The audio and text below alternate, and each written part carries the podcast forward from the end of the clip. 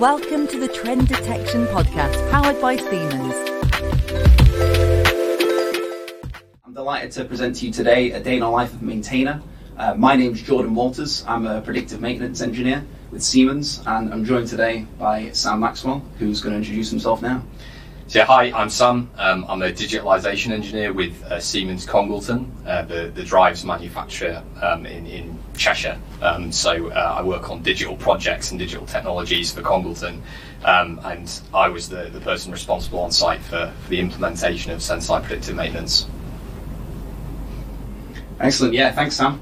Uh, well, we're here today to talk about, of course, the day in the life of a maintainer. Uh, but specifically our implementation of uh, Senseye Predictive Maintenance at the Congleton site. Mm-hmm. So I thought maybe we could take this from uh, the very top uh, when we when we first started out with you guys. Um, so when we began, we started off with just a bit of a uh, data analysis, didn't we? Mm-hmm. Um, mm-hmm. Try and do a bit of asset selection, mm-hmm. uh, so we can determine what would be the best asset. I don't know if you want to uh, make some comments on the, the initial kind of uh, shortlisting of those. Mm-hmm. Absolutely, yeah. So. As a site, um, I suppose a bit of context is useful. So um, we make variable speed drives, as I as I said before, um, and, and we do an end-to-end process for that. So we do P C B manufacture, um, although we get the bare boards in, um, and we do final assembly as well. So lots of screws, lots of housings, that kind of thing. Um, so there's quite a few different assets to look at, um, and we did an appraisal across across the factory of what we felt was going to give us the, the best R O I in terms of the need for availability, the need for reliability, um, and the general maintenance effort involved in, in keeping a machine. Um, and there's quite a few different assets that, that would spring to mind. So we have pick and place machines, um, which is something we discussed. Yeah, I certainly like the look of those. Um, the, uh, yeah, the factory tour, they were they were very interested looking at all the spools feeding everything in. Yeah, pretty cool seeing how fast they run, isn't yeah. it? Yeah, yeah, yeah. And, and they take quite a high maintenance effort. Um, Um, but actually the machine we landed on, um, as, as we know, is, is the wave solder system. So we have three wave solder systems on site for uh, three different lines. Um, and to sort of give a basic description of the machine, what happens is a board comes through on a, on a tray, um, and there's effectively kind of like a wave of molten solder, hence the name, um, underneath, and the board passes over that, and that solders all of your, your through-hole components to the board. Um, And the, the issue with these machines is that um, they're, they're extremely powerful, very quick for, for manufacturing process, but there's loads of parameters in there um, that you have to tune and maintain and manage. So the height of the wave, the temperature inside the chamber, all these things really matter in terms of um, providing quality. And of course, that's that's the ultimate goal for the, for, for the factory, is to produce the most amount of stuff at the highest quality we can, at the one hundred percent quality. So. Um, In the end, me and you spent quite a bit of time, didn't we? We did. Going through um, these B D E files. Yeah, they were they were huge, right? Yep. All the parameters you're talking about, they get set based on which program we're looking at. There's hundreds of these, right? I, rem I remember at least looking my, through myself for yeah. about a hundred different columns plus. Yeah, we're talking like two hundred plus, yeah. I think. Um, and, and obviously not all of them are, are relevant of um, course, yeah. for what we're doing, but um, me and you spent quite a bit of our effort, didn't we? A, understanding what the columns meant and how the machine actually produced that number, um, and then also trying to understand actually what was a value in terms of a predictor. predictor. Um, so, you know, is, is this something that actually gives us an early warning of a problem, or um, actually is, is this just kind of in the moment and therefore useful but not as useful for prediction? Exactly, yeah, we were trying to look through, find some condition indicators. Uh, so that we could see, you know, what changes across the, you know, board production, and not just, you know, a fixed value like set points. We're not really uh, very interested in those, and that makes up a good amount of uh, the measures in there, because of course a lot of it's about meeting those set mm-hmm. points. Mm-hmm. And I, I think this is a really important thing that we've we've landed on in the time, isn't it? Is that actually investing a lot of time and effort into that early stage of understanding your data that's coming out of the machine, how it's produced, and which points you want to log. Yeah. Actually, that pays dividends tenfold down the line, because we know that we're operating off some really solid information. Um, whereas not two hundred plus. Yeah, not, yeah, yeah, not uh, which, two hundred which, plus. If somebody looks through those, they're not going to have any idea what's going on in there. Yeah. Exactly, exactly. It might have made the, the, the graphs a little bit busy at the end. yeah. yeah, yeah, yeah, yeah. Exactly that, yeah. So that that's been a real learning point um, for us, and um, obviously you did did the work as well to, to calculate the offsets. I don't know whether you want to quickly talk through that. Yeah, sure, yeah, yeah. So I mean, obviously, when I was looking through initially, you know, we've got these two two hundred plus different variables in there, so a good bit of my time was spent kind of determining, you know, which of these are important. So in doing that, I took out a lot of constants, but then of course, as I came to look through the whole two hundred columns, realized that a lot of those constants are those set points, mm-hmm. uh, which quite clearly a lot of the time when we're looking at machines like this, and we see this in, in other assets as well, uh, we're interested in its, the machine's ability to meet those set points rather than just say a fixed value, because if we're changing all the time anyway across programs, you know, it's not a great indication of what's going on. It's helpful, but it's not necessarily the best. So looking through all of those columns, we found there's a lot of different set points. So actually, you know, as you know, how we're, uh, when we're monitoring these things, a lot of it's done based on the offset values rather than mm-hmm. those fixed values. Mm-hmm. That's not to say actually that we, we don't also uh, monitor some thresholds based on the real values, because mm-hmm. of course the, the magnitude of that data is important. Yeah. Yeah, I, I think it's, it's, it's, it's been an interesting one to see the power of, of the platform in terms of being able to calculate those those offsets. So we're passing up that set point value and we're passing up the real-time value, and then you guys can just calculate it off the bat, which again really helps us because we're not having to kind of implement that logic at, at a low level, particularly um, uh, when, when we don't have that kind of capability yet. So actually that that that's been really helpful. Yeah, it helps take away some more of that like pre-processing like work and makes it more uh, both manageable and understandable, I think, within the app, because we can run that through our uh, derived measure functionality, uh, which, you know, when you understand how that is set up, it's just, you know, some block inputs and block outputs, mm-hmm. uh, very easy for anyone to pick up really, and, mm-hmm. and you know, once you're used to it anyway, mm-hmm. and make new, more complex derived measures out of those. But ours is very simple at the moment. You know, we've got that raw measure coming in from you guys for both the set point and the actual points, and then we just calculate those in-app for, you know, the maintainers also to, to look at and, and make any adjustments as needed. Exactly, yeah, and I think the, the real benefit for us as a factory is that, you know, me and you have had conversations, and, and you're also now having conversations with our maintenance department, which we can we can talk about a bit later. Yeah, but, of course, um, yeah. That, um, that ability to just tweak it on the fly as we discover how the machine's going to react is, is really useful as well. Um, And I, I suppose that kind of probably segues into into quite a nice next point, um, is is about the the actual process experts them, themselves, because that's been a really important part for us as well. And um, I know me and you at the time were really keen to get people involved as course, early yeah. as possible. Um, so we had um, some of our site process engineers involved in initial conversations around what data points they thought were useful based on their kind of intuitive knowledge of the machines and having worked with them for many years, um, and also some of our site maintenance engineers as well doing the same things. And actually a close collaboration with them from the beginning has been super useful for me and you, because oh, definitely. Um, you know, I, I can look to identify, okay, is there a problem in the pipeline somewhere, which means we're not getting the data that we think we should be. Uh, and for you, it's, it's kind of, okay, we've had this error, what does that mean in practice? Exactly. You know, which again is super important, isn't it? I don't know whether whether you want to shed, shed any more light on that. Yeah, well, I mean, I, I wanted to, you know, kind of give a shout out to uh, Tom when we came for the visit, who mm-hmm. uh, helped, who took us round the machines and showed us them in detail of actually how it works. Because it's one thing uh, being provided with a, a huge data set, right? You know, as a lot of the data analysis work we do, we, we're you know familiar with a lot of different data sets. But when you just have a list of numbers, almost, it's quite abstract, yeah. right? Like it's not quite, uh, not necessarily clear straight away what it is that this is referring to. When you're there mm-hmm. in person being shown the machines and you're like, okay, well I know that these columns here relating to, you know, like your temperatures for the uh, like convection zones and things like this relate exactly to this machine right here. Mm-hmm. Mm-hmm. It all of a sudden starts making a lot more sense. So when you see these deviations, it's not just, you know, almost like a data science task, right? It's an actual practical machine in front of you that you can link these issues to.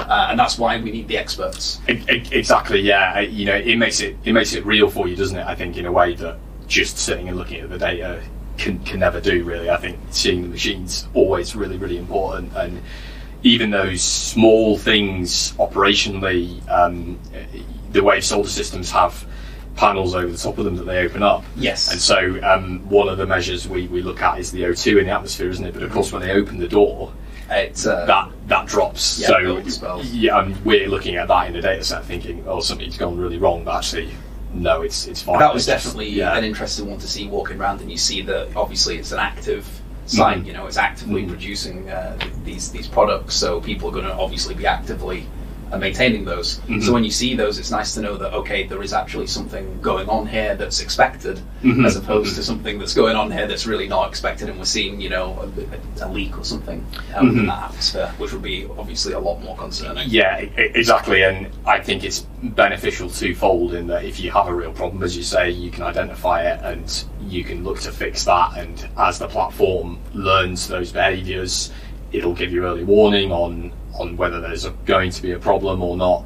And and the flip side of, of that is that actually we can verify their intuitive knowledge and understanding by looking at the data set that we get out. So um, you know, a lot, a lot of our process engineers, they know the machines very intimately, um, and we can actually sort of combine that knowledge with the graph and say, okay, actually this data set does say what you're saying as well, which exactly. is, is really good. It kind of gives you confidence in in, in that, um, you, you know, in those things that you've been using as rules earlier on in, in, in manufacturing, you know, to kind of say, okay, yeah, this is actually backed by, by the data that we're getting from the machine. So that's been super valuable as well. Yeah, I think that's a super important point too, almost like uh, when you look at the way that Senseye Predictive Maintenance works, you know, you, it almost is having that just like raw data view. That's how the app looks at things, right? It doesn't understand necessarily what it's looking at because it's so versatile. It can be applied to any type of asset that is just looking at this from, you know, deviations from the norm. So you need the experts to weigh in here and say, mm-hmm. right, that's what this deviation is actually referring to. So the system can then learn that as well, because, you know, it's not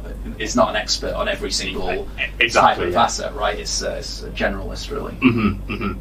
So I know once we'd um, once we'd kind of defined our data points and we'd gone through through the table and understood what we thought was going to be valuable, um, it was then about the, the data pipeline, wasn't it? So we should probably sort of have a quick discussion about that. But um, yeah, the pipeline we're, we're using is, uh, these machines are a bit older, so this file-based system, um, and so we share that file um, via, via the network, and then that's ingested into um, into A W S where, where um, Senseye Predictive Maintenance picks it up from from the S Q L database, um, and obviously there's the usual challenges with with um, that kind of pipeline in terms of networking. Obviously, cybersecurity is a really really key one, um, of course, and yeah. we put a lot of effort into um, into ensuring that the system was secure, um, and, and a thanks to our our colleagues in our, our German partner factories as well for for their help with that, um, in terms of giving us a sort of framework for a similar system that they've done. Um, And so, yeah, there's there's all that effort in terms of making things secure and making things robust and, and reliable. I think that's one really important point to make is, um, you know, you're looking for the reli reliability of the machine and availability of the machine. And the same is true for, for the pipeline as well, pipeline, as, as if, it were. Yeah. If we lose that pipeline and we're looking for, you know, an issue on the machine, which may only give us a day lead time to fix it, and mm-hmm. the connectivity's been down for a day, mm-hmm. you know, it's... it's a nightmare, basically, mm-hmm. right? So mm-hmm. we've got to make sure that that is a robust pipeline, and mm-hmm. uh, I think we've succeeded quite yes. a lot on that front. Yeah, exactly, and uh, you know, again, a thanks to our colleagues in um, in D I I T uh, and um, and over our partner factories in Germany for helping with that, because they've been a big hand there as well, um, in terms of getting our pipeline set up and helping us configure it, and and as you say, for these kind of predictive maintenance applications and these machine learning applications in general, a consistent, you know, pipeline of information that these algorithms can train on is really, really important. So, um, you know, the robustness of that that foundation's really, really key. You know, if that's not solid, then whatever you build on top's going to struggle a little bit. Yeah, yeah, yeah, yeah, exactly. Yeah. So, so that was kind of step two, wasn't it? We um, we did the um, the machine um, and, and the the data pipeline connection, and then. Um, After that, um, we we actually had the, the data in a platform. Yeah.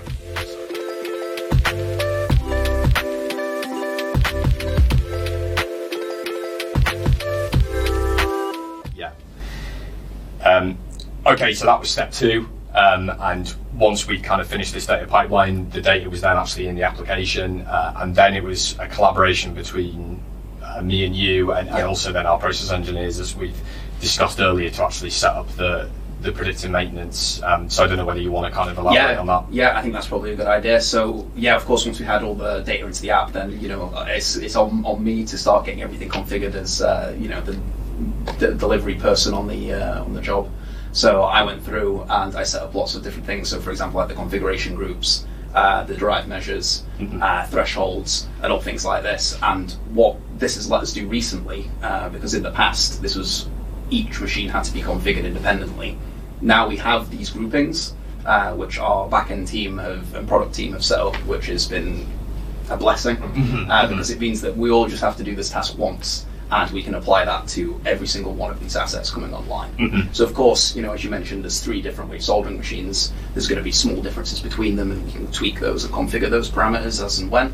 Uh, but generally, they're all wave soldering machines. They're mm-hmm. going to share a lot of very similar parameters. So it just allowed me to go in there, talk with the process guys, uh, figure out what kind of characteristics uh, that, that needs to be set there uh, to actually configure these in the app to be presented as a wave soldering machine.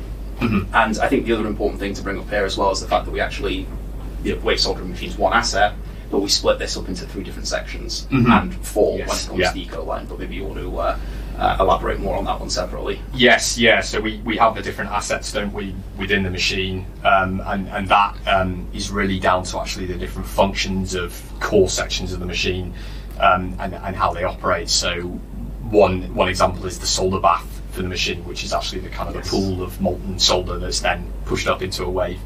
Um, and that has a set of attributes and, and parameters associated with it, but then we also have a separate um, thing for the conveyor. Um, And the point you made to me at the time was actually if we segment these out into different key blocks, we can monitor them separately. Um, and that actually means that also the alert you're getting is more specific. So you're not getting alerts saying, ah, there's something wrong with the with the wave solder system. Yeah, which is like, okay, right, well, what's wrong then? Yeah. Lots more investigation required. So it's, it's a bit like saying there's something wrong with your ship. It's like... Yeah, it's not very, it's not where, very helpful. Yeah, right? yeah, yeah. It could be anything. Yeah, exactly. So for our maintenance engineers, it's actually really important to um, to have a bit more of a granular view. Um, and so actually by splitting it down, we get these alerts based on the conveyor or the solder bath or the, the actual atmosphere in, and in the preheaters. Yes, and, and the preheaters as well, yeah. So um, there was that segmentation that we did. Um, and I know as well you've done some tuning yeah. for each. Yeah, under the, under the hood as well. Uh, of course, you know, as we're using the app and, you know, the maintainers are using the app, uh, they can provide feedback based on those detections, which mm-hmm. is already going to push the algorithm in the right way because, of course, you know, when it's learning to begin with, it uh, you know, it's just good. It doesn't know what you're interested in, right? It's, if it sees an anomaly appear, it's going to say, okay, there's an anomaly here, but you might not be interested in a deviation of, you know, say a magnitude of one or two. It might be in the hundreds you're looking at, or depending on the scale, it might be more milli scale that you're looking at rather than, you know, mm-hmm. say uh, tens or hundreds. Mm-hmm. So providing that feedback helps, but then also I can do some individual tweaking under the hood uh, for some more parameters just to fix, you know, like a couple of issues where it might not hit certain detections that we do want it to, as opposed to certain detections that we don't want to hit it on. Mm-hmm, mm-hmm. Um, so for example, we had a detection recently, um, yeah, yeah, yeah. which was on the preheaters, I believe. Yes, and that's right, yeah. With that one, it was, uh, we plotted that out after it came through because it didn't quite, the system didn't quite pick it up, uh, which was quite confusing because obviously, you know, you see a lot of, uh, you see the spike and you're like, okay, well, I can see that being a detection, but when you mm-hmm. compare it to the other data within that set, it's very, very fine. It looks normal. Yeah. yeah, to the machine it looks normal because it's getting these spikes constantly, and this one was just a little bit more so than every, than the rest of the data set. Um, so I had a bit of an investigation into that, uh, played about with some of the parameters in our back end, and I found that if I adjusted just a couple of those parameters, obviously I won't, I won't go into detail as mm-hmm. to which they were, um, but we adjusting a couple of, a couple of those just a tiny bit uh, meant that we hit that detection without constantly getting triggered by all the noise that we already had there. Mm-hmm, mm-hmm. And it just shows some of that fine tuning that we can do once we have that understanding of the system, the understanding of the assets, and kind of combine those, you know. Exactly, and I remember you showing me the graph showing, okay, here's the before and we're not detecting here and here, and yeah. then here's the after and we're not detecting on these peaks that were normal, but we are detecting here on this peak that actually we had then had a, an issue off the back of. So again, there is that ability to turn some dials and actually yeah. really fine tune on even slight changes in the way your data's moving um, as, as there's an issue, as opposed to when there's just a, a nominal kind of, prom uh, well, interaction with the machine that occurs. So that, that example we gave earlier of them opening the hood. Exactly. Exactly. Yeah. You don't want to trigger on that, but then if the, the O two drops off um, for some other reason, like a leak, you want to trigger on that. No. But actually, the two in the data might look very similar, so you need to be able to really tune in on the fine differences. Um, and I think one, again, thing to really come back to at that point, which is what we started our conversation with, is that interface with the maintenance engineers, the process engineers, and understanding their innate knowledge of, of the machine.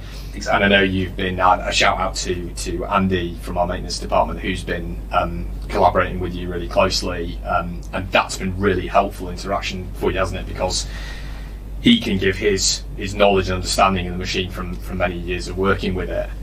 And it means you can tune those parameters in um, exactly to when he's saying, oh, that's a real issue. You know, we need exactly. that, that detected. Oh, actually, no, that's nothing. That's something. I, I went down and did this. I went down and did that.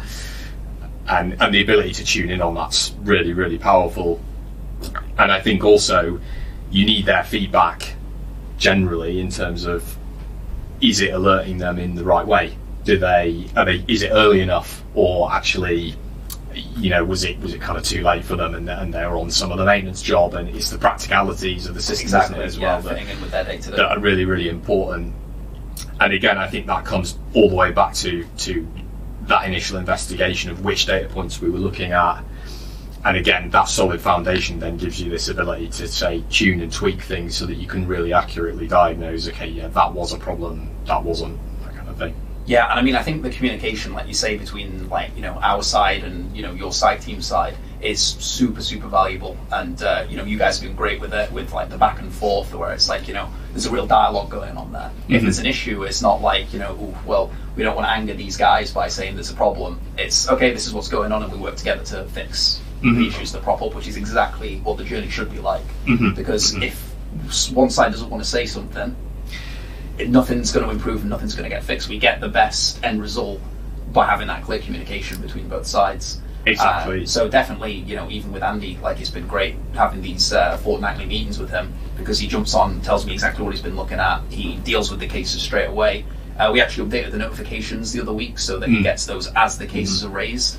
Because uh, typically I'd usually recommend they come through, you know, on the morning, but sometimes, well, in, in a couple of these cases, Uh, something's popped up halfway through the day, and mm. then he doesn't get notified it, mm-hmm. about it until the next day. Mm-hmm. Mm-hmm. So having those come through straight away, just refining it to you know what specifically works for him, mm-hmm. it is the way to go, because it means that, again, like you say, it fits in with the workflow, mm-hmm. and it's not like, oh, you know, we have to come and jump on the platform. It's okay, this is part, this is helping me, this is a tool which is assisting me in what I'm going to be doing anyway. Exactly, exactly. And and that adoption topic is super, super important. Um, you know, we've we focused on the technicals here quite a bit and the interaction with them in a technical aspect, but actually what comes along with that by bringing them on the journey from the beginning is their adoption of the platform is far easier, because they, they you know, they can take ownership of it from an early stage. Exactly. Which again, as you say, it then means it becomes part of the process for them, and it becomes, you know, a tool in their belt that they can they can use to help run the factory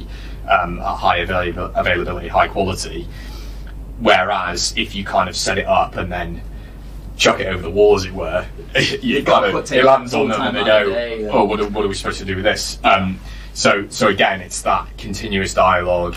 Um, and it's bringing them along from an early stage, um, and answering questions um, is, is, a, is a really important one in terms of, yeah, how does the platform work? Um, you know, a lot of people want to know the ins and outs of, okay, what's what's what's it detecting? How are you tuning or tweaking that? I know Andy's been talking to you about those kinds of yeah, things. Yeah. Um, and then things that, you know, the other end of the scale in terms of, um, normal operating things like the, the scheduled downtime was something we had a discussion about recently. And yeah, of course, with the with the new year, being mm-hmm. able to put that in, and mm-hmm. you know, uh, we just had that conversation, you know, with you guys and specifically Andy, mm-hmm. uh, to to put that in so that it turns the analytics off essentially mm-hmm. uh, for that period of time where the machine's going to be down, because of course you don't want uh, the platform to be learning that the machine being off is normal, because exactly, it, yeah, yeah, it's it's not very useful. Yeah, we're shutting down to save energy, to save cost o- over that Christmas New Year period, um, and as a result, you're getting totally different data from from the platform. So the best case there is that you come back in and you've got a hundred emails from the platform saying there's something wrong. Yeah, yeah, exactly. Of course it's it's, it's concerning, right? Yeah. If you return from the new year and it's flatline. Yeah, everything's turned off. Um, but of course the reality is that we've turned everything off, and actually you, you're absolutely right. What you also don't want is it to learn that that's normal behaviour, because of course for us it's not. For us operational yeah. uh, operational behaviour is, is the normal behaviour, um, and it may go into standby on and off, but it's never going to be fully shut down normally. Um, so we don't really want it to learn on that that erroneous data that you're getting from when you've turned it off fully. So yeah, that, that's that's been a really important one as well. That dialogue with with him and, and with our process engineers, just to understand those small, even those small operational topics, which actually have a massive impact then on on the performance of, of, the, of the predictive maintenance as well. So yeah, that, that that dialogue I think is key. I think we've both really learned that, haven't we? Oh yeah, one hundred percent. Uh, it, it, night and day when uh, you know, the teams are very active in, in communicating what's working and what isn't working for them. Because I think as well, uh, when we have defaults set up, you know, to say like, okay, this is generally how people work. Of course, not everybody works like the general way, mm-hmm. right? So being able to tweak those for what works for other people in certain teams means that, yeah, they're going to be far more likely to uh, really get involved and want to use the tool, and then once they're using the tool, then you know they're going to see how useful it can be with mm-hmm. predicting these things. Mm-hmm. Mm-hmm. Exactly, and and ultimately you want it to be part of their their process, as we've said. Um, so you want it to be something that they turn to in order to get answers about about the equipment. And I, you know, I've, I've said to them even so much as, okay, they they may have run into an issue. Um, and then it's actually, look, you've got the graphs of the data before that issue occurred. Does that give you some indication as to what the problem is with the machine? Um, because it's like taking your car into the mechanic. You know, they can't look at the outside of your car and go, oh yeah, it's, it's definitely going to be that. Yeah, yeah. You know, it, they need context, they need understanding of the symptoms of the problem, and of course the data, the graphs that we're getting from the platform is also all, all about that. It gives you these symptoms of, okay, what what's the issue? And of course they've got a lot of knowledge that they've built up over many years of, and they've seen things before. But again, um, with newer equipment, there might be different issues that we've never encountered before. And even with older equipment, as it ages and wears, its behavior will change. It perhaps wants to operate at slightly different nominal parameters. Yeah. And you also have to think about new products that come in. Uh, we might be using the same equipment to run uh, new, newer products, and they will need different operational parameters for the way solar system, different temperatures, different wave heights, all these things. And again, learning how that machine is going to react to that new setup, or inversely how the product reacts to that going through that machine, yeah, is really, really important in order to get that quality up to, you know, ninety-nine, one hundred percent as soon as possible.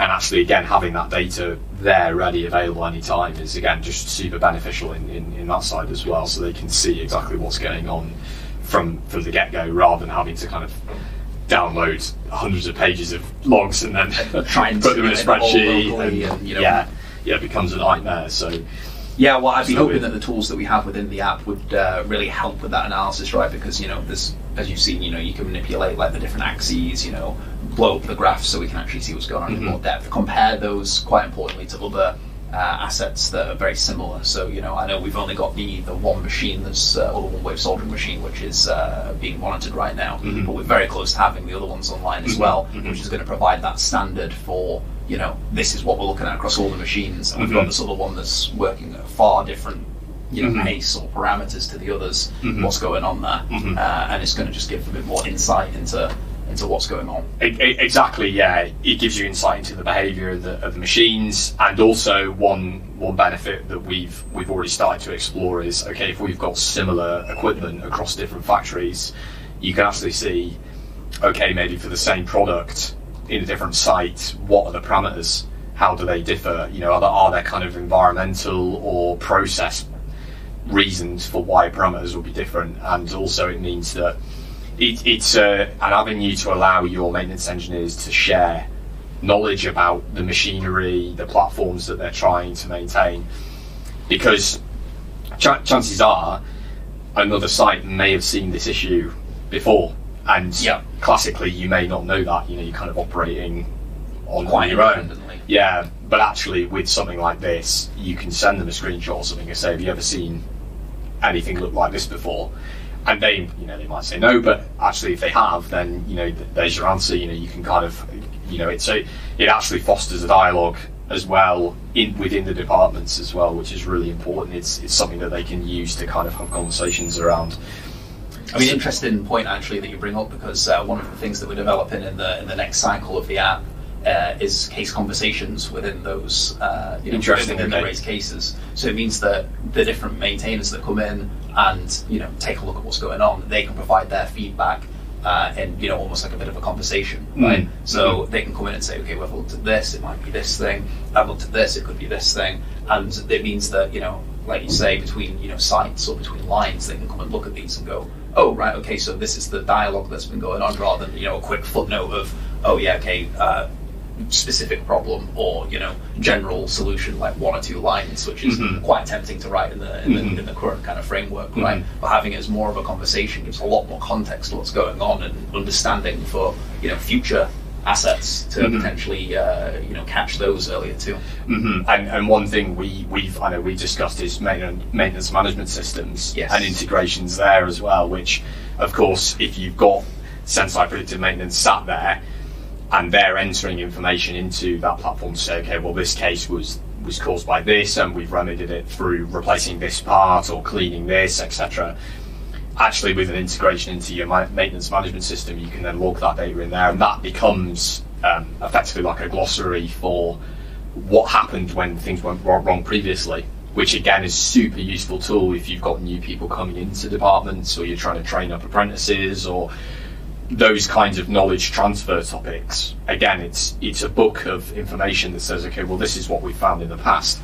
Um, and even if you've got new equipment coming in, chances are, you know, if it's performing a similar job, it will exhibit similar, you know, behaviors. Yeah. So actually, okay, you know, older equipment, it might not be a complete analog, but it's going to give you an idea of how this newer piece of equipment might, might occur. Or the fact that you can then kind of look back and say, well, actually, we've not experienced this problem anymore, so something's fundamentally changed about the way this works, which yeah. means we're not we're not seeing that um, any, any further, which is also really beneficial. So building up that knowledge and having a platform to access it and, and for them to review it's also really, really important one as well. And that integration with the C M M S, it uh, is going to mean that, you know, it's very seamless in terms of uh, you know the guys mm-hmm. working with it. Mm-hmm. It's not like they have to go between lots of different uh, databases and uh, platforms to be able to say, okay, this happened, this happened, this happened. And it's like, okay, where's all the information? It's all mm-hmm. going to be together in one place, and that's going to help also record a lot of the K P Is, because I know you mentioned a lot about the availability of the machines mm-hmm. uh, being one of the most important uh, topics. So of course, we want to know mm-hmm. how we're helping yeah, we can see that. Keep the availability up. Mm-hmm. Mm-hmm. And again, that.